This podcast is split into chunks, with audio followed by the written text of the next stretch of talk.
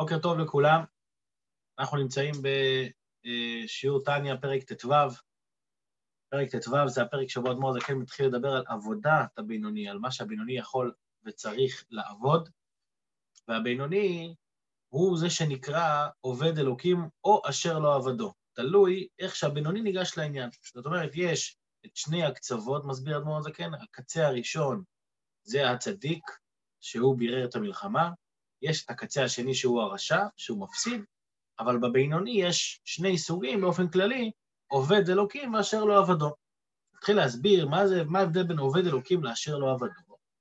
שעובד אלוקים זה אחד שעסוק בעבודה כל הזמן, שהוא עובד, שהוא נלחם, שהוא לא, לא שוקט על שמריו, אלא הוא כל הזמן עסוק במלחמה, עסוק לא רק במלחמה, אלא בלעורר בעצמו אהבת השם ויראת השם על ידי ההתבוננות. ו... ולעומת זאת הצדיק, הוא לא עסוק בעבודה הזאת. למה הוא לא עסוק בעבודה הזאת? בגלל שאין לו בכלל מלחמה, אין לו בכלל התמודדויות, אז הוא רק בתוספת טוב. לעומת זאת הבינוני, שיש בו את ההתמודדויות, הוא צריך כל הזמן להתעסק ולרומם את עצמו. יכול להיות אבל בינוני כזה, שהוא, זה שהוא מצליח להילחם כל הזמן, זה בכלל, מה זאת אומרת להילחם? להתגבר, לא ליפול במחשבה, דיבור או מעשה, זה בכלל מגיע כדבר טבעי אצלו. זאת אומרת, אחד שהוא קריר בטבע ואין לו משיכה לתאוות, או אחד שהוא רזה בטבע ואין לו משיכה לאוכל, כל מיני אה, אנשים כאלה שבטבע שלהם אין להם משיכה, ואז הם מרגישים צדיקים, אני בסדר, אני לא, לא עשיתי שום דבר רע. אבל גם בינוני, מסתבר שגם על בינוני אפשר לסמן וי. ובינוני אמיתי זה אחד כזה, מה, זה, מה זאת אומרת אמיתי? סליחה? בינוני כזה שאפשר להגיד עליו שהוא עובד אלוקים, שהוא עובד השם, זה אחד כזה שהוא אה, לא נח, לא, לא עובד לפי הטבע שלו, אלא עובד במה שקשה לו. הוא משתגע על העניין כל הזמן, והוא תמיד מחפש דרכים איך להתקדם, לא להישאר במקום. זה למדנו אתמול. עכשיו אדמו"ר מסיים את הנושא הזה בסוף פרק ט"ו. בפרק ט"ז נלמד גם בשיעור של, זה השיעור של שבת, נלמד אותו גם, בעזרת השם, ביום ראשון. אז אני משתף איתכם פה את המסך ונצא לדרך. אוקיי, הנה. אולי נגדיל טיפה. איך זה עכשיו? אחד. לא, נכתב פה הטקסט קצת. אוקיי, ככה. ובזה יובן מה שכתוב בגמרא, שעובד אלוקים, היינו מי ששונה פרקו מאה פעמים ואחד, ולא עבדו, היינו מי ששונה פרקו מאה פעמים לבד. כתוב שם בגמרא, שמי שלומד, מי שלומד מאה פעמים, הוא לא עובד השם. מי שלומד פעם אחת, מי שלומד פעם אחת יותר, מאה פעמים ואחד, הוא כן נקרא עובד השם. לכאורה, מה עשה רע אותו אחד שלמד מאה פעמים? הוא למד מאה פעמים. הלוואי עליי ללמוד אה, עשר פעמים משהו רצוף. הוא למד מאה פעמים, ובכל זאת, הוא לא נקרא עובד השם. למה? והיינו משום שבימיהם היה הרגילות לשנות כל פרק מאה פעמים. כדי דעתם בגמרא. זאת אומרת, באותה תקופה, ללמוד דבר מאה פעמים היה רגילות. זה לא היה משהו מיוחד, לא היה בזה עבודה ויגיעה, זה היה רגילות. ומאה פעמים ואחד זה אחד יותר מהרגילות שלו. הגמרא מביאה לזה משל, שכמו, אפשר גם המשל הזה לתקף גם להיום, כמו נהג מונית. נהג מונית אומר לך, בתוך העיר 40 שקל. מחוץ לעיר זה כבר 100 שקל. זאת אומרת, יכול להיות שאתה גר בעיר גדולה, שמרחק מצד אחד לצד שני של העיר יכול להיות מרחק של אה, חצי שעה נסיעה, אבל בתוך העיר זה 40 שקל. לעומת זאת, יכול להיות שאתה קופץ רגע לעיר סמוכה, שהמרחק הוא 10 דקות נסיעה, אבל בגלל שזה מחוץ לעיר, אתה משלם על זה כבר 100 שקל. אתה שואל את הנהג, אבל רגע, אתה מוציא פחות דלק, אתה עושה... לא. כשאני עובד בתוך העיר, אני רגיל לתוך העיר, זה העיר שלי. כשאני יוצא החוצה מהעיר, אני כבר הוצאת אותי מהעיר שלי, זה, זה מחוץ לרגילות. זה המשל שהגמרא מביאה, בואו נראה את זה רגע בפנים. כדאיתא, כמו שכתוב הטם בגמרא, שם בגמרא, משל משוק של חמרים, שנזכרים לעשר פרסי, לעשר פרסאות בזוזה, בזוז אחד, ולאחד עשר פרסאות בתרי זוזה. זאת אומרת, אנחנו רואים שהמרחק הזה של פרסה אחת הבדל, של קילומטר אחד הבדל, כבר לקחו כפול מחיר. רגע, אבל למה, למה כפול מחיר? למה? מפני שהוא יותר מרגילותם. כשבן אדם מצליח לעשות משהו יותר מהרגילות שלו, זה כבר שווה פי שניים. אפילו אם היותר מהרגילות זה בקצת יותר מה, מהרגילות הקודמת, זה כבר שווה פי שניים. ולכן, אומר אדמו"ר הזקן, זאת הפעם המאה ואחת, היתרה לרגילות שהורגל בנעוריו, זאת אומרת, באחד שלומד, אחד שרגיל ללמוד מאה פעמים והוא לומד מאה פעמים ואחד, שקולה כנגד כולם, ועולה על גביהן ביתר שאת ויתר עוז, שזה מה שהופך אותו להיות נקרא עובד אלוקים. למה הוא נקרא עובד אלוקים? כי הוא עסוק במלחמה, כי הוא שובר את עצמו, הוא מוסיף, הוא, הוא מגלה כוחות חדשים בעצמו כל רגע מחדש, מפני שכדי לשנות טבע הרגילות, צריך לעורר את האהבה להשם. על ידי שמתבונן בגדולת השם במוח... איך הוא, איך הוא עושה, איך הוא מעורר את אותה אהבה להשם, הוא לא נשאר סטטי במקום, אלא הוא מתבונן, הוא עסוק. שמתבונן בגדולת השם במוחו, לשלוט על הטבע שבחלל השמאלי, המלא דם הנפש הבעמית שמהקליפה, שממנה הוא הטבע, אותו טבע שיש לו והרגילות שיש לו, הטבע הזה מגיע מנפש הבעמית, אומרים לו, אתה תשבור את הטבע שלך, אתה תילחם עם עצמך. וזוהי עבודת תמה לבינוני. זאת אומרת, עבודת תמה, העבודה המושלמת לבינוני, היא אותה עבודה שבה הוא יוצא מעצמו, אותה עבודה שבה הוא לא, לא מוותר לעצמו אה, אה, ונותן לעצמו הנחות. לכן זה נקרא עבודת תמה. עבודה מושלמת, עבודה, עבודה שהוא באמת, אה, באמת עושה משהו. אז זו אפשרות אחת, שמה? שהוא, שזה אגב כאן אדמו"ר הזקן, אמר, אמרנו בדף השער, שהוא מסביר דרך ארוכה וקצרה. אז אחד הפירושים בזה שאומרים מה זה דרך ארוכה וקצרה, שיש שתי דרכים איך, אה, איך בן אדם יכול להגיע לכי קרוב אליך הדבר מאוד. דרך אחת היא הדרך הארוכה, הדרך השנייה היא הדרך הקצרה. מהי הדרך הארוכה? אנחנו יודעים שהדרך הארוכה היא ההתבוננות. שזה בעצם מה שהאדמו"ר הזה כן מניח כאן בתור כותרת, הוא לא נכנס לזה, הוא נכנס לזה יותר בפרק ט"ז, אבל כאן הוא מניח את זה בתור כותרת, על ידי, פה אפשר להוסיף נקודה, אחד, שמתבונן בגדולת השם במוחו.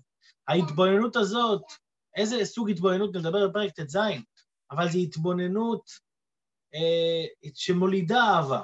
זה לא התבוננות פשוט, זה לא, זה לא סתם מחשבה, זה התבוננות, זה העמקה גדולה.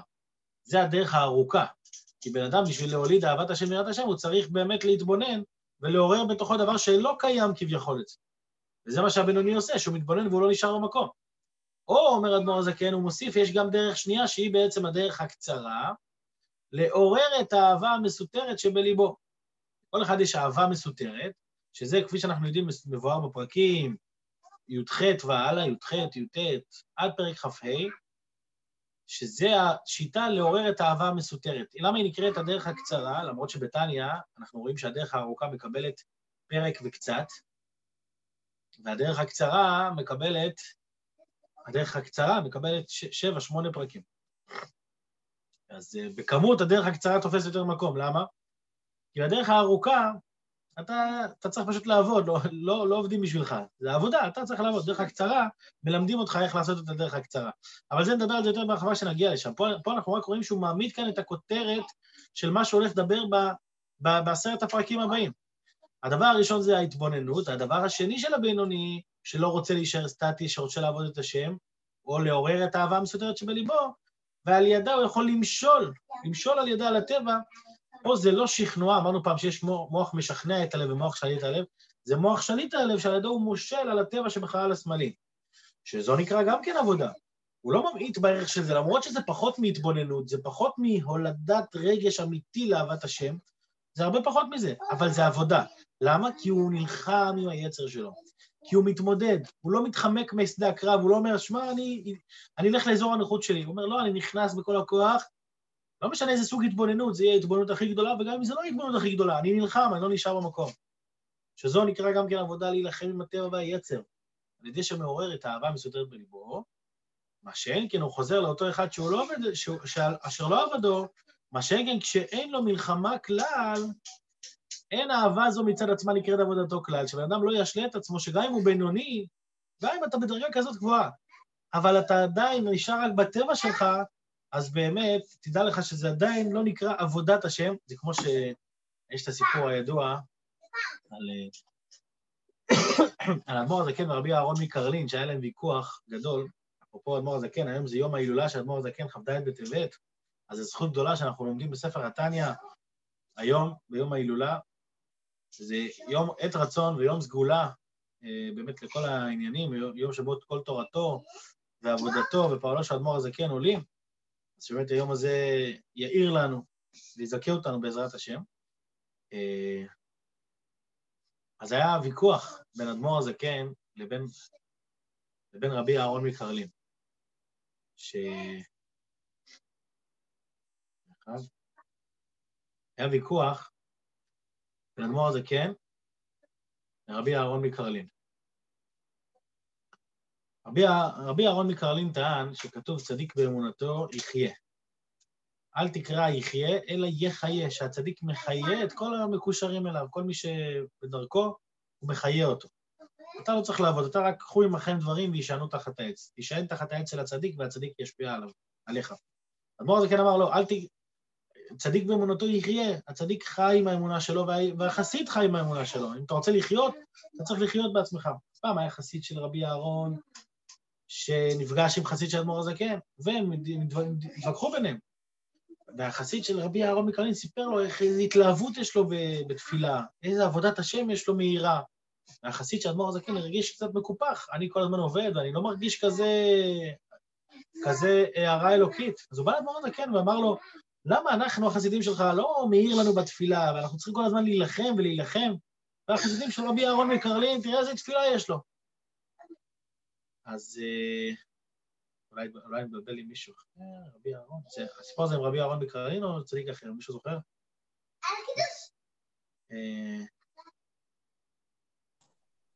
זה אהרון מקרלין, כן. כן, הסיפור הזה, שרבי אהרון מתפלל, זה סיפור, זה... אוקיי, אז... אז אדמו"ר הזה כן ענה לו, לאותו חסיד, אתה חושב שזה הוא מתפלל, החסיד? החסיד לא מתפלל. רבי אהרון מתפלל. חסיד הוא רק הבובה שם, אבל הוא לא מתפלל בעצמו. זאת אומרת, יכול להיות שהוא נהנה בתפילה, יכול להיות שצועק, חסידות קרלין ידועה בצעקות שלהם בתפילה. יכול להיות שהוא צועק ונהנה והוא באמת, הוא באמת שם, לא, לא בשקר, הוא באמת מתפלל. יכול להיות שזה שלמה מקרלין. לא, יש שלמה מקרלין, הוא מייסד של שלמה. הסיפור הזה ספציפי על זה מתפלל, זכור לי עם שם אחר. שלמה מקרלין. יכול להיות. בטוח? משום מה, אני, אני עכשיו ככה נזכר תוך כדי שאני מדבר, שזכור לי כאילו שם אחר על ה... קרלין, קרלין כמעט בטוח, והשאלה אם שלמה או אהרון, זה נראה לי ששלמה. זה, זה דווקא, אני דווקא יותר, יותר בטוח שזה רבי אהרון מקרלין, ככה זכור לי גם, אבל... אה, טוב, אוקיי, לא משנה. בכל אופן, יכול להיות שהחסיד מתפלל ברצינות, אבל זה לא הוא מתפלל. בגלל שהוא מקושר לצדיק, הצדיק יתפלל דרכו. אבל האם, האם הוא עובד השם? מה פתאום? ההתרגשות שלו, הכל, הכל אמיתי, אבל זה לא אתה. חסידות מלמדת, האדמו"ר הזה כן מלמד אותנו שאתה רוצה להתרגש בתפילה, תעבוד על זה בעצמך. וכשאתה תעבוד על זה בעצמך ותתרגש בעצמך, זה יהיה הרבה יותר אמיתי. בינך לבין הסביבה, בינך לבין עצמך, בינך לבין, לבין אלוקים, לבין הקדוש ברוך הוא. אה, אז ביום ההילולה של האדמו"ר הזקן, בכלל ראוי להזכיר את העניין הזה, שבאמת אה, זו הייתה הגישה והשיטה של אדמו"ר הזקן לעבוד בעצמך, לא לסמוך על, על הצדיק. וגם הרבי, ככה, מתכוונים לי' שבט גם כן, גם הרבי אמר בי' שבט, שלא סומכים, לא לסמוך על העבודה של הצדיק, על העבודה של הרבי. אתה צריך לעבוד בעצמך ולהתייגע בעצמך ולהגיע להישגים שלך אה, בעצמך, בלי, בלי שום, שום עזרה אחרת, שום דבר אחר. הרבי נותן את הכוחות והכול, אבל אתה זה שצריך לעשות בעצמך את העבודה. אז סיימנו את פרק ט"ו, בעזרת השם, אנחנו נתחיל פרק ט"ז ביום ראשון, למרות שזה שיעור של שבת, הוא גם פרק ט"ז, אבל אנחנו נעשה שיעור קצת יותר ארוך ביום ראשון, ללמוד את ה... את... להתחיל את הנושא של ההתבוננות, איזה סוגי התבוננות יש לעורר אהבת השם.